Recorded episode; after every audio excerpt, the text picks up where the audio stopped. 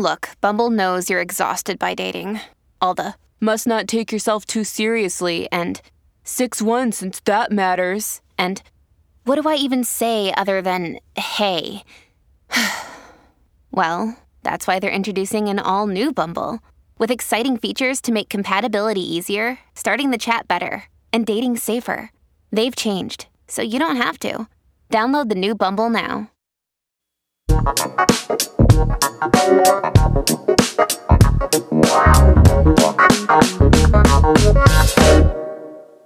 Well, welcome back, everyone, to Point of Sale, the retail supply chain show where we break down, of course, great retailers and the data and technology that move their supply chains. Now, uh, today we're going to be diving into a number of topics. We've got some interesting news stories that I want to cover first. And then we're going to be talking about the good old ultra fast delivery services that all of us were obsessed with throughout COVID.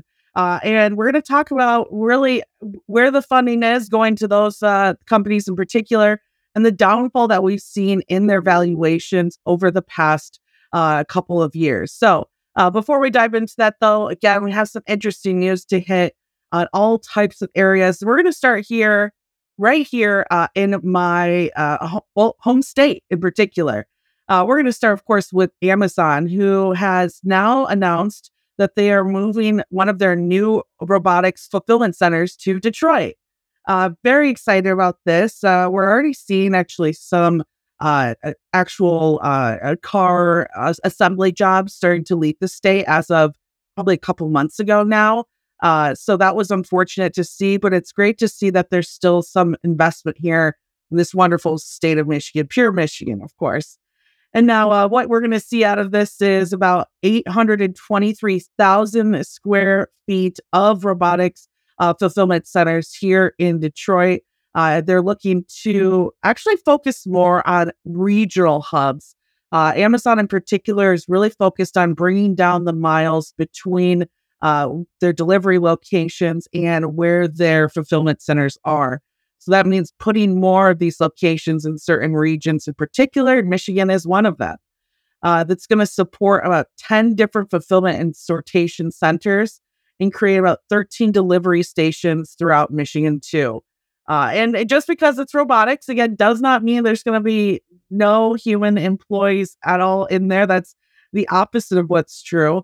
Uh, again, remember the point of investing in robotics is that we get rid of the minutia and allow more of our human capital or, or human employees to take over more management positions and hires uh, career or salary goals uh, and roles as well. So, uh, in particular, they're going to be hiring about 1,200 employees uh, throughout this facility uh, and throughout those uh, centers as well.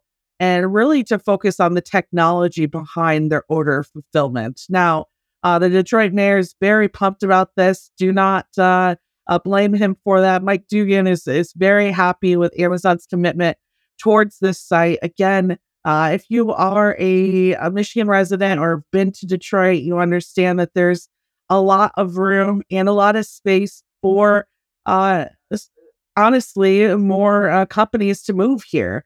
There's a number of neighborhoods that have been uh, well, honestly not lived in in for quite some time. And so it's really great as Michigan residents to see that we are going to continue to get investment from large uh, corporations like Amazon uh, and create some more jobs here in the state too. Especially, like I said, when we've seen uh, more on the car side, that's uh, been more traditional towards uh, uh, Michigan employment, starting to lead the state a little bit too. Uh, what's also great about this is Amazon is going to give back to their communities. Now, uh, I don't want to take this time to go back and forth on Amazon's role in communities and and how uh, they might hurt or harm uh, the uh, tax aspect of certain uh, communities as well. That's a discussion for another day. But happy to see that not only they're bringing these 1,200 jobs, this very large fulfillment center, but they have, with this announcement, actually announced two more community parks that they're going to build and a new state of the art transit center uh, for Detroit Department of Transportation riders, which is big. I mean, for honestly, that's really some infrastructure that's quite needed in the area.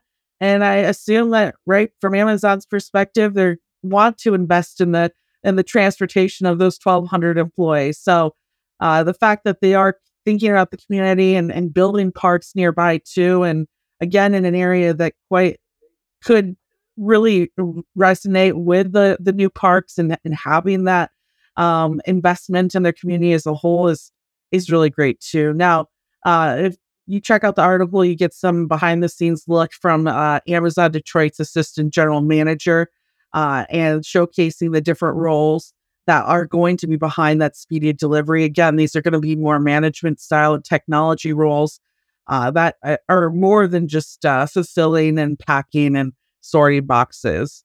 Uh, overall, Amazon's presence in Michigan is now uh, up to 21,000 full and part time jobs and uh, indirectly supporting about 32,000 jobs on top of that, too. There's uh, when I was living in Grand Rapids, there was a huge expansion in a large uh, center that they built there. Uh, it was at the time running a business, pulling a lot from available employees out of that. But uh, they've, uh, of course, also invested in our airports.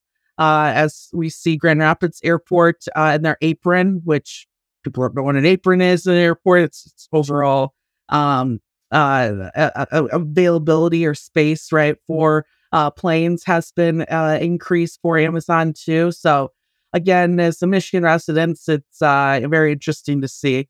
Uh, overall, they're going to be investing over 1.2 billion dollars across the U.S.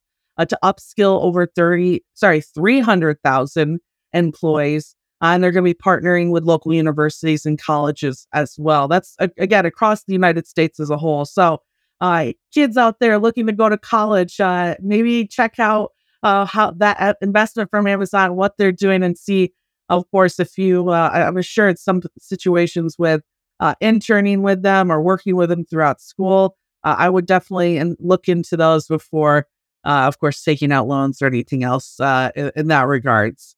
again, very happy to see the Detroit residents going to, of course, benefit off of this. much needed jobs in the area, but also, like I said, investment from into the community too. Great to see uh, more of that uh, update within the transit center, and of course, uh, community parks being built as well. Uh, again, we'll save the back and forth on uh, if Amazon is is helping communities or not. And hey, we'll we'll watch and see how Detroit grows around this too. But uh, as a Michigan resident, gotta point that one out. Uh, this one is going to be a little uh, uh, to step aside, focus more on the retail side of thing. Crocs, who's got them? Not me, but other people do. Uh, I'm very close to buying a pair of Crocs just because I've been hearing how comfortable they are. I love the fact that you can customize them and um, love seeing a lot of these brand, uh, uh, I guess, crossovers uh, with Crocs too. I know there's a Barbie situation. There's a tons of other different, uh, if you have Crocs, you know what they're called, the, the little uh, buttons that you put in the, the shoes as well. Uh, I love seeing the different types of brands that they partner with to of course, uh, sell more. And that's working out for them because they actually just hit in their recent earnings a billion dollars in Q2. Uh, that's 11.2% year over year revenue growth for the quarters. Uh, absolutely amazing to see. I mean, uh, I think Crocs is someone that's uh, has really uh, pushed against the odds, right? I think uh, there was a when they first came out there big. There's a little bit of a uh, I think fall off of if they were cool or not, but they've held steady throughout uh, all this time, and uh, their net income also rose about 32%, $212.4 million. Their direct to consumer revenue is up 26%, and wholesale just up 0.2%. So a lot of people are going directly to them to, I'm sure, especially take advantage of those brand uh, branding deals as well. Uh, now, the full revenue for the company uh, their expectations have lowered to 14 to 18 percent uh, increase. Uh, and uh, Crocs in particular, though, they raised their brand their uh, expectations for the brand up to 12 to 13 percent. Uh, it's pretty interesting. I think what's very interesting about this too is they've expanded their distribution because they're experiencing issues with Amazon's gray market. Now, if you don't know what a gray market is, it refers to products that are actually sold legally, but outside of a brand's permission. So copycats in a way, right? So they were heavily on Amazon. They took uh, themselves uh, off of that, or at least a lot of their products off of that, because uh, of course they are competing against uh, legal but uh, replicates of of their own brand. So. Uh, doing that, that's why I think we saw such an increase in their direct to consumer revenue, right? 26% uh, in that area too. So uh, they're also working uh, on adjusting certain policies with their wholesale partners, specifically Amazon in particular, right? Uh, in order to avoid those issues in the future. So uh, there we go. We got a little bit of bad Amazon news into the episode too. Uh, again, the biggest concern from their CEO in their earnings call was yes, just that Amazon gray market, but they do plan to address that throughout the quarter which right makes sense because in, into the next quarter they're going to really be revving up, I'm sure, for the holiday season. So it's, it's not like you want to avoid that marketplace. There's people, Amazon Prime members, who probably will want to buy Crocs through the space. So, uh, just working, of course, with that wholesaler, with Amazon to make sure that they uh, are getting the brand recognition that they deserve. And of course, uh, doing away with some of the replicates that they're seeing or competing with as well. I think that's uh, pretty huge. Uh, and la- last but not definitely not least, Walmart. Yes, yes, I found a way to put it in here. I I did, and I I try to avoid. I honestly try. Uh, the last couple episodes, I try to avoid it. You guys know I love Walmart, so it's uh, I I, I, I just I, at this point, I think it's just it's the world is bringing the Walmart news to me. But this one in particular, if you are a fan of the show, listen to past episodes well, you know exactly where I'm going with this. Uh, talking about Flipkart. Now, Walmart actually acquired more shares of Flipkart from Tiger Global uh, this past week. Uh, they paid $1.4 billion for the larger stake in the India based e commerce company.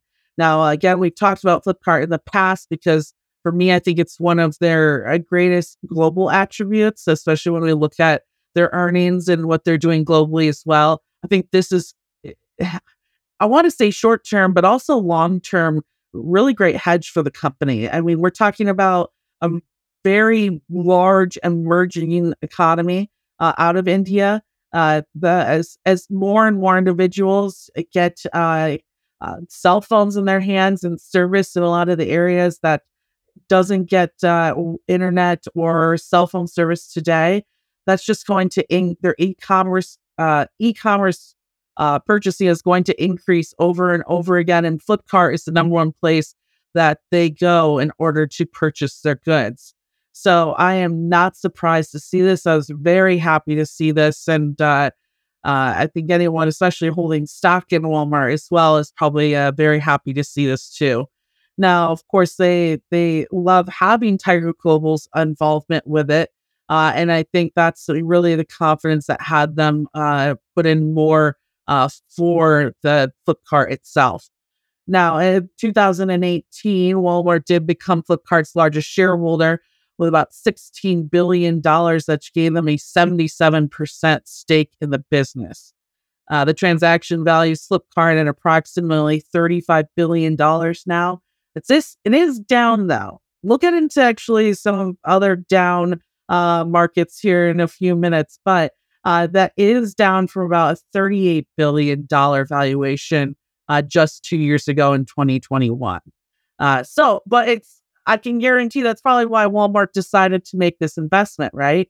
Uh, it's uh, while these down valuations are happening, I think we're going to see big retailers putting a little bit more money uh, where it counts. And again, I think this is a, a, a very great hedge for for uh, Walmart globally. And if, uh, hey, if the product becomes a little less valuable and you can buy more of it at a, a cheaper rate than you did the first time around, why not go for it? And uh, as well as, uh, of course, this work, they're uh, looking to see Walmart in particular is looking to see double digit top line growth uh, from uh, both Flipkart, um, Walmart Mexico, and their China business uh, throughout the year. And in recent calls, Doug McMillon, which is Walmart's CEO, has highlighted Flipkart as positive performers. Uh, of course, that makes sense, seeing that of, they have such an emerging market uh, in their hands.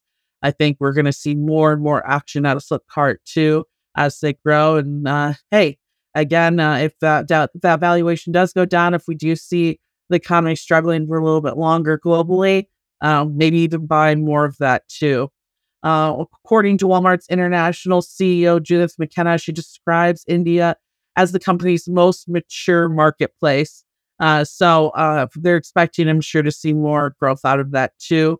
Um, and we'll see exactly where their investments go in Mexico and Canada as well. So, again, happy to see that. And um, shareholders, I'm sure uh, you're happy that Walmart got that purchase in just right there when the perfect timing at a lower value too.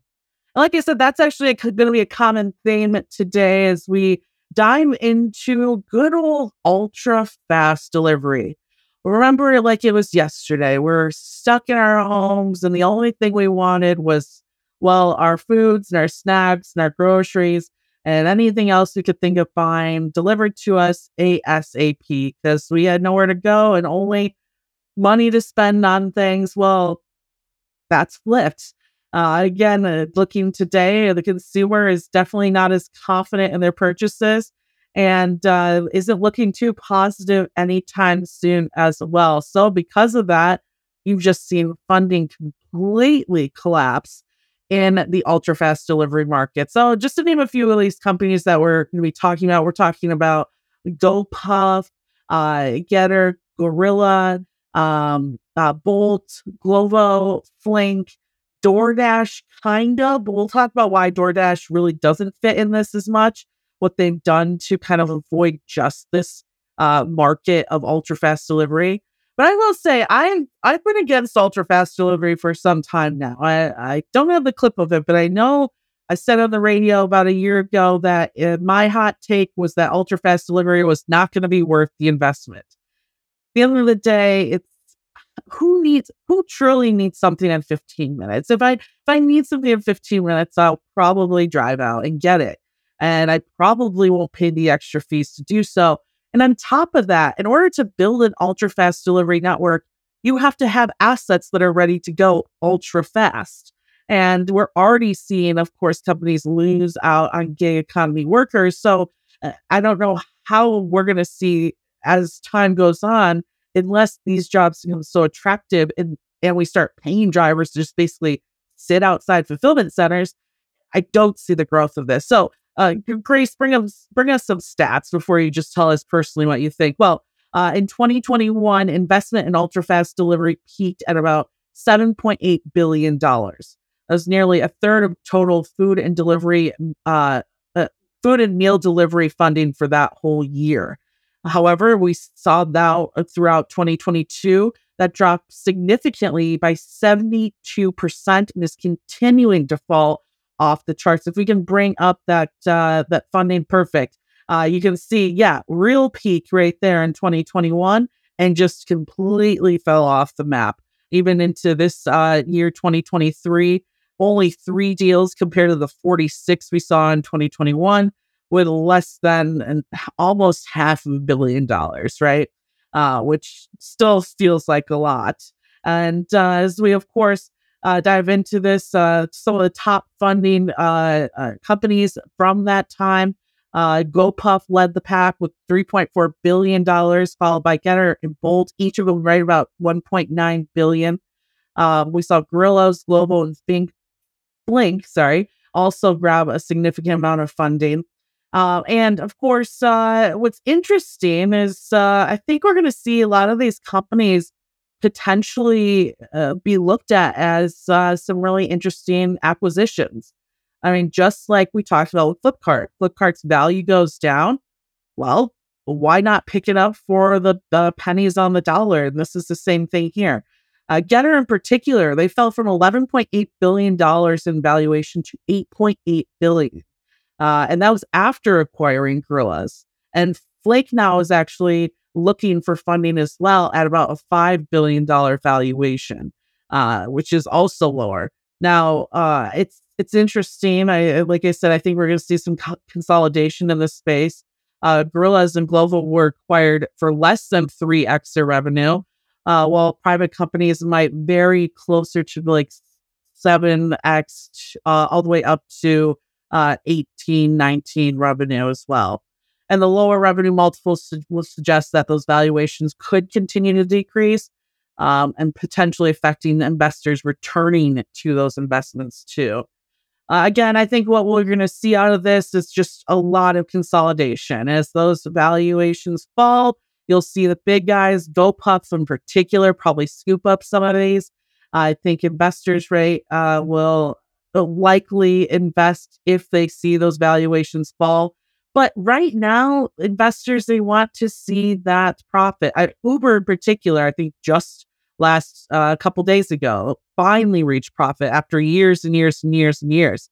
And uh, the fact that we're talking about a market in particular that's continuing to fall off, uh, it's if might not be the best investment if you're looking at different, especially supply chain investments at this time. I think we're going to see grocery retailers really look into either partnering with some of these companies or acquiring them fully themselves. Uh, there's a lot of uh, companies out there that I think are looking for more competitive uh, marketplaces or in this particular uh, driver marketplaces, right? So we'll see exactly what happens in that. Um, the biggest thing though is as long as we are sitting in this kind of recessionary period, it's likely not going to see these valuations tick up fast. I mean, I was just on uh, to talk about DoorDash, right? DoorDash is a little bit different than these because they have invested in different areas of revenue generation. Uh, not only does DoorDash uh, uh, try to at least do a quick delivery, which I will say to say 15 minutes is is not common on the app, but they also are working with UPS to pick up your packages. They've worked with grocers. Uh, they have, of course, uh, alcohol deliveries. There's other areas that they've invested in that make them a little bit different than others. So they they're still leading the pack in terms of uh, what I would say on demand delivery. But in terms of like this quick, we want to set up these micro fulfillment centers not so much. Now, they did note that uh, if those micro fulfillment centers or like someone like GoPuff, who actually uh, created like their own uh, ghost kitchens to sell pizza, uh, again, that's a different type of revenue generator. And that's what's kind of helped them lead the pack and hold on to evaluation. So if these uh, uh, quick delivery companies can find, again, different ways to gener- generate revenue, you might see those valuations pop up, but it's very unlikely as a lot of them have gone through layoffs, right? So you don't have as many people working in engineering or working, especially in this environment, on new products.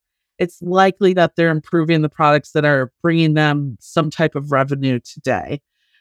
Competition is uh, steep out there, so again, I think we'll see a lot of M and A action where those who are really struggling to uh, uh, to showcase any path to profitability will get picked up in some type of way. And uh, again, if those who do survive uh, will likely see that come from that revenue generation from focusing on other areas like higher margin products or even prepared foods like GoPuff has done with their ghost kitchens as well. And those are the big topics for today. And uh, you know what? I do have one other thing. So you guys all know I love retail freight technology. Um, I got a, a, a, shout out. It's not a positive one. Oh, I'll, I'll, give it a little bit of positivity. Target.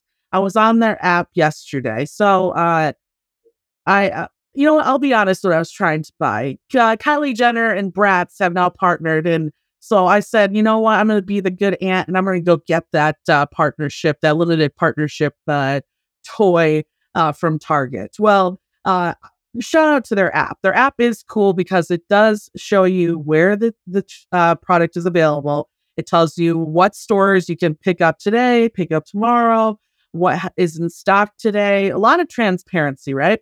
Uh, it also has a really cool function where once you get to the store, you can click a button and it'll show you a little map of the store where you are and where that product is. And now this is where transparency takes a wrong turn. I, I did not want to ask for help because I was already embarrassed of the product that I was buying. So I decided to just use the map. Uh, well, that led to me just pretty much being lost in the Barbie section for about a good 15 to 20 minutes.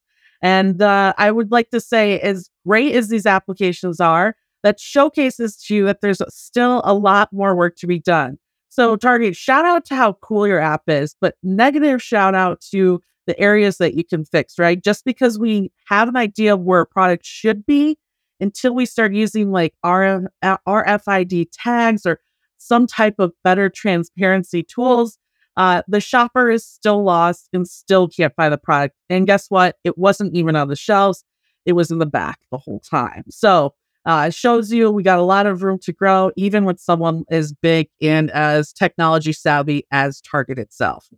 Now, for everyone out there, Point of Sale is a community. So make sure you guys head to freightwaves.com slash POS and sign up for a newsletter so you get that in your inbox every single day, uh, every single week on Monday.